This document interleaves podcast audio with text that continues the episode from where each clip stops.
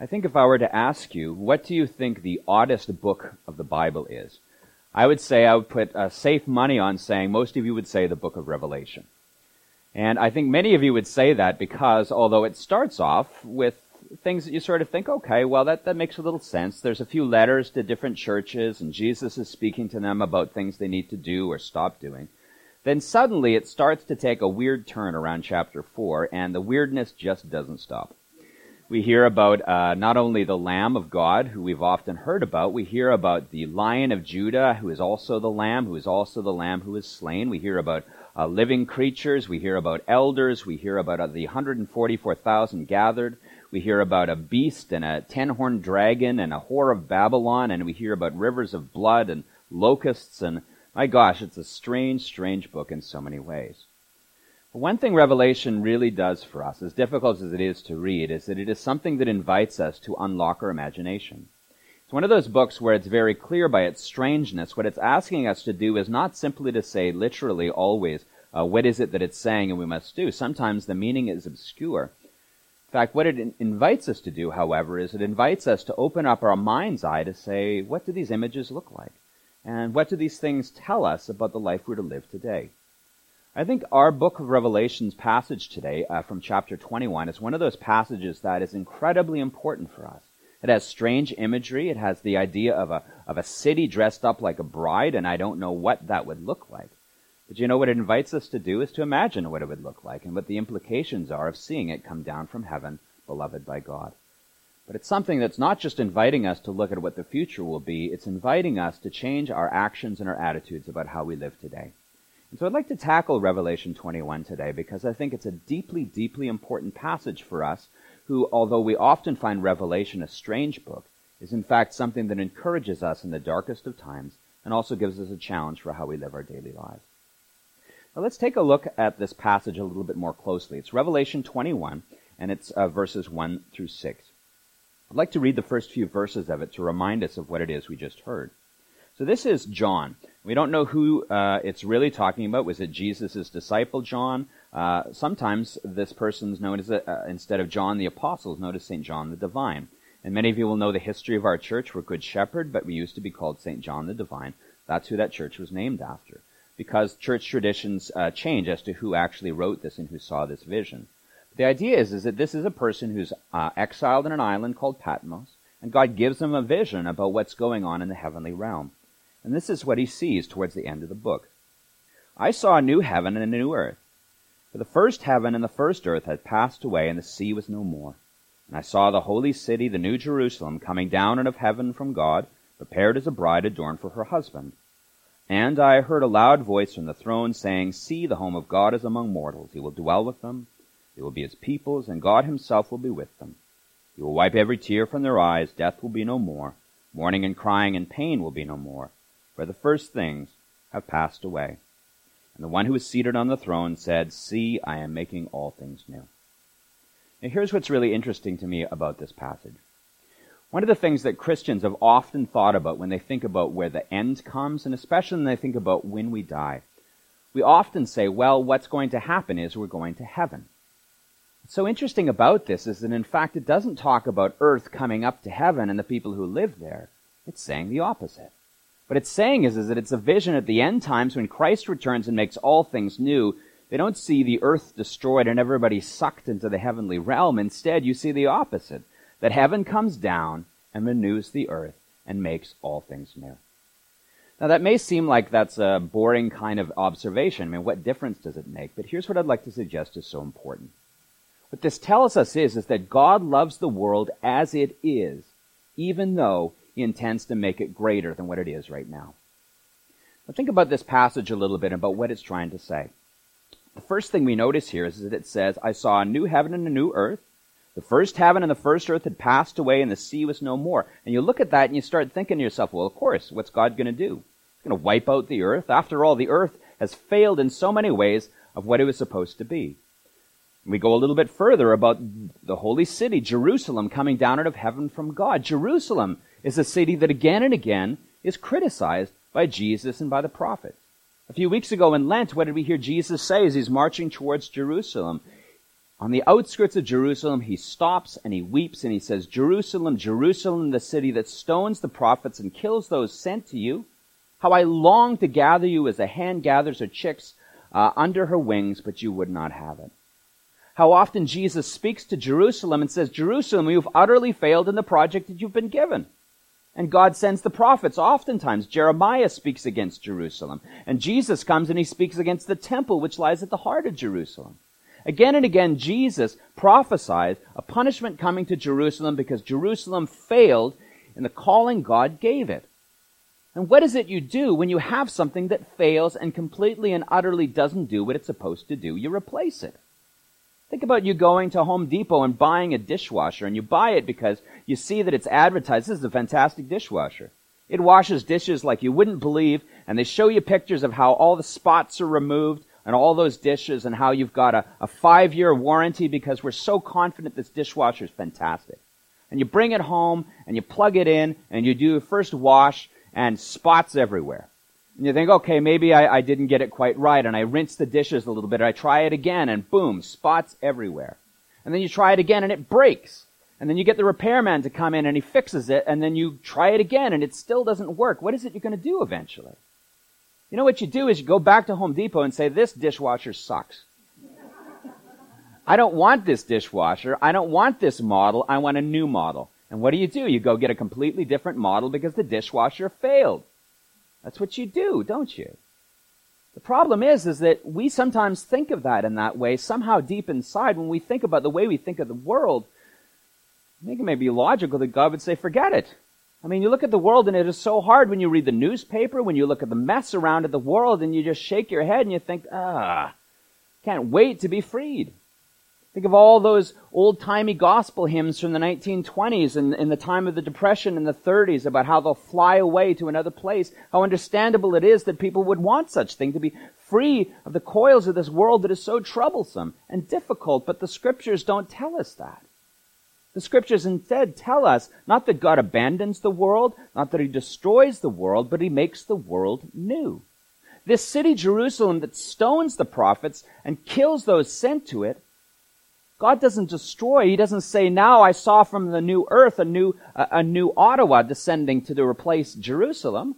It's Jerusalem, but Jerusalem adorned like a bride for her husband. Jerusalem as she was meant to be. Jerusalem the best she could be. Jerusalem that never was by human power, but by God's power is transformed into the glittering and beautiful and peaceful city that it was meant to be. What is it God says beyond this? He says, look, God has made his home among mortals. Not that God abandoned mortals, that he abandoned creation, but God comes to dwell. At the heart of Christian faith is the belief that God so loved the world, he gave his only begotten Son that so whosoever might believe in him might have eternal life. That God so loved the world as it is, that he saw this world trapped under the law of sin and death and said, I want to save this world because it is so beautiful and wonderful to me. It is the work of my hands, and I will not suffer it to be destroyed. The heart of Christian faith is a tale not of destruction, but a tale of redemption for a slave that was crushed by the power of sin. And God comes to renew the earth. Even the sorrows of, of, of tears we hear. Not that tears will all be forgotten. Instead, what are we told? He will wipe away every tear from their eyes. Death will be no more. Mourning and crying and pain will be no more, for the first things have passed away. But he doesn't say you'll forget it all. Look at the paradigm that Jesus himself gives to us. Jesus crucified, died, buried, and when he rises, what do they see when they see Jesus? Jesus comes and he appears in front of the disciples and he says to Thomas, see, put your finger where the nails have been. Jesus does not remove all the scars from his body. Instead, he transforms them. It is still the same Jesus, but wonderfully and gloriously transfigured with the scars, but scars that no longer cause pain. God does not want to replace us with someone who's never experienced pain and sorrow, but instead simply says, I will redeem the pain and sorrow you felt, wipe away the tears from your eyes, and it will be you and truly you who is redeemed and raised. Now that sounds great theologically, but I think one of the most important things we should take home from that, and that realization that God came to redeem and not to destroy and replace, is that we are called to have the same love for this troubled world that God does. You know, it is really, really hard to have it. Now, it's true that I think most of us are probably not going around thinking, how can I dump toxins into the environment and destroy this earth? How can I crush my enemies? But how many of us mentally and physically check out of the world and the needs of the world because we are despairing? I mean, honestly, I find it really hard to watch the news, and I don't watch it very often. It probably isn't a good idea to have yourself always flooded by bad news. But one of the negative things about that is I pay almost no attention at all to politics. I get so frustrated, particularly looking at American politics, at how few people seem to argue out of good faith. You can have a legitimate criticism, but instead of sticking to that, what do you do? Every time your opponent makes a slip of the tongue, you make a big deal out of it instead of actually asking, what were they trying to say? You look at their plan, and instead of saying, is it a good plan, you say, oh, is it my party's plan or their party's plan? So it must be a bad thing. I mean, one of the great problems that social media has brought to us is that people are unbelievably nasty in ways that they probably wouldn't be face to face. How easy is it to write out some nasty and ignorant and arrogant thing out into the ether to your supporters that you would find it really difficult saying to a person when you see them face to face? You look at that and you wash your hands and say, forget politics. And of course, I look too as we head into an election year here in Canada, and I look at the ways that government operates. I ask myself, should I even care? I don't know who to vote for, to be honest with you. We look at those sorts of things and we say to ourselves, why bother? And of course, we also look at the many ways in which our planet suffers environmentally. You read always about climate change.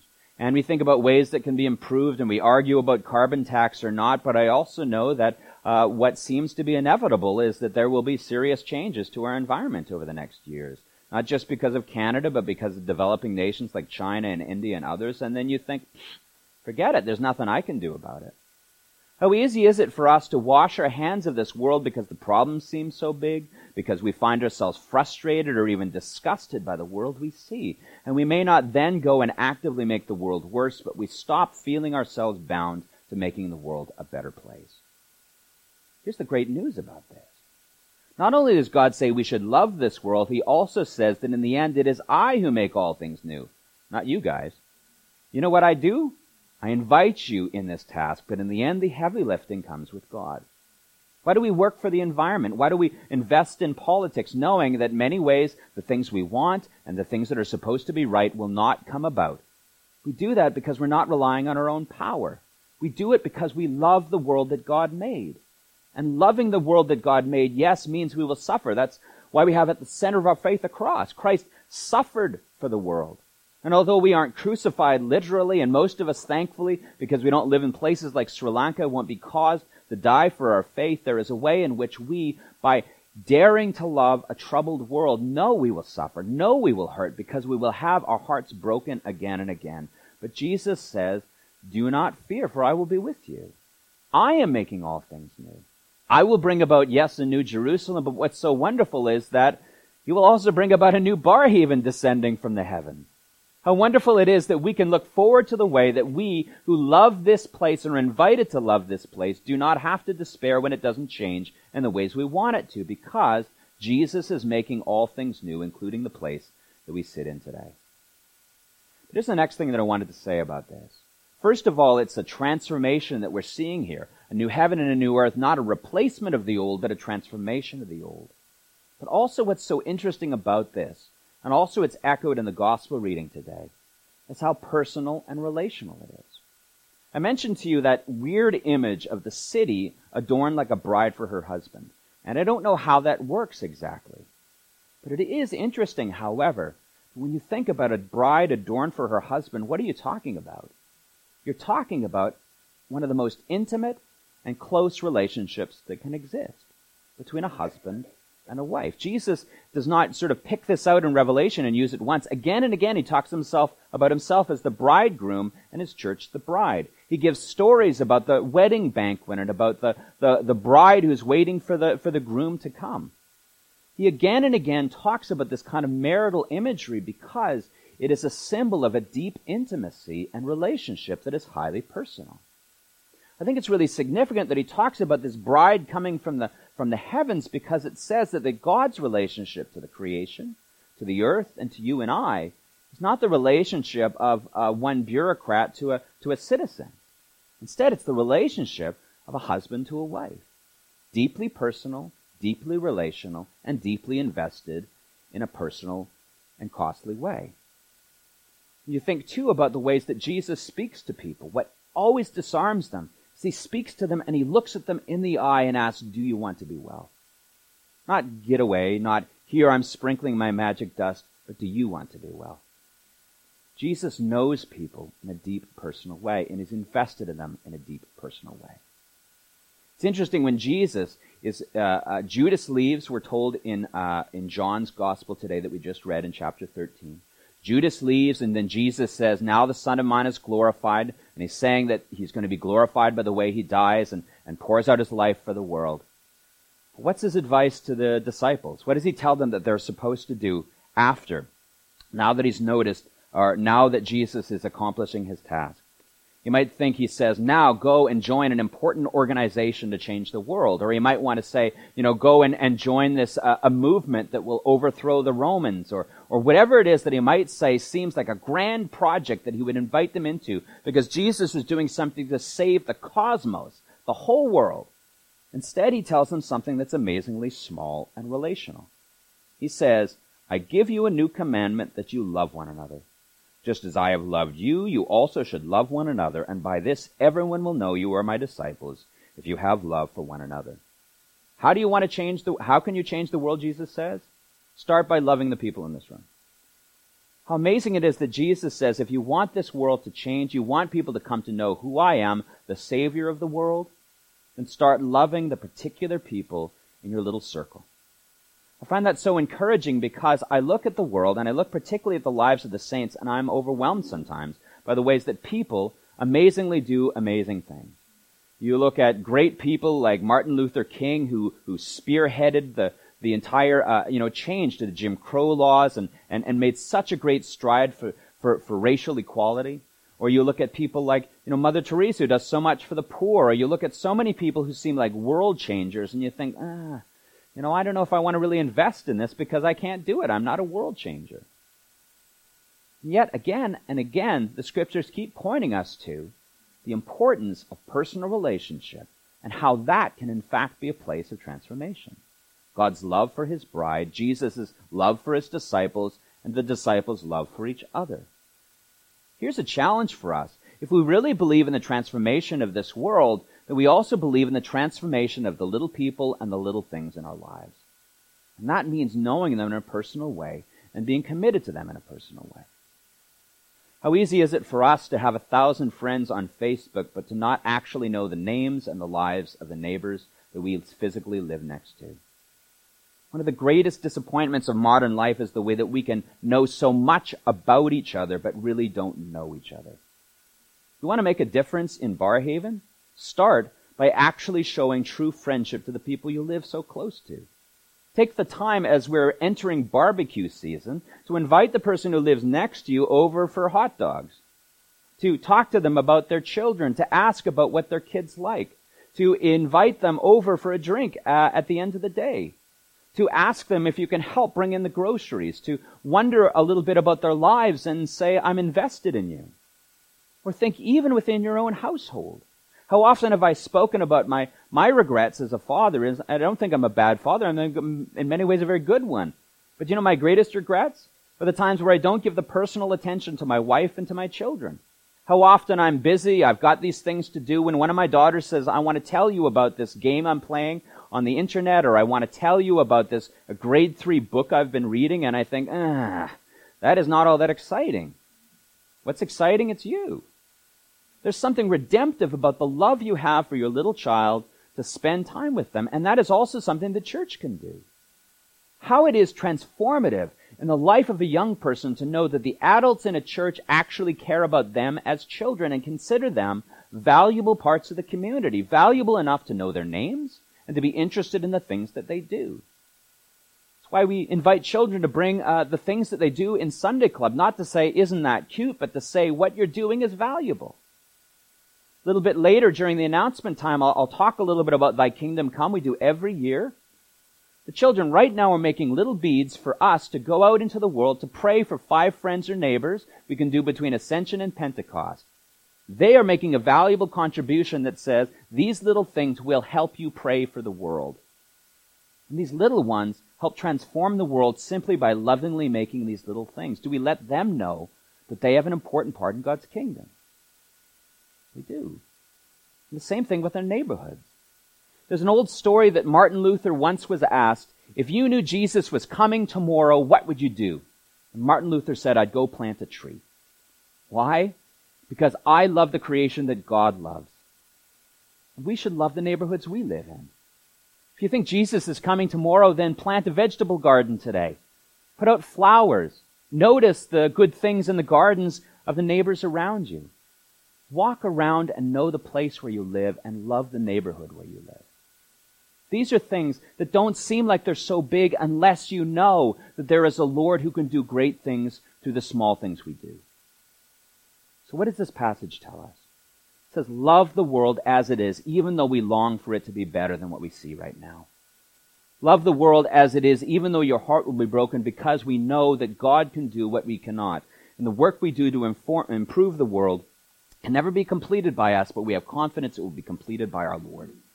And lastly, if you really want to love this world, start by loving the concrete people and the concrete things you see in front of you, because our God is a personal God. And we imitate our God and change the world by loving in a deep, personal, and relational way to the folks around us. Jesus tells us, and he makes us this promise, that if we truly love one another, that that is the greatest way we can help other people to love the God who made them. Let's start by really loving each other so that the world might see and know that Jesus is who he says he is, the Lord of heaven and earth, and a loving Lord who loves each one of us in a deep personal way.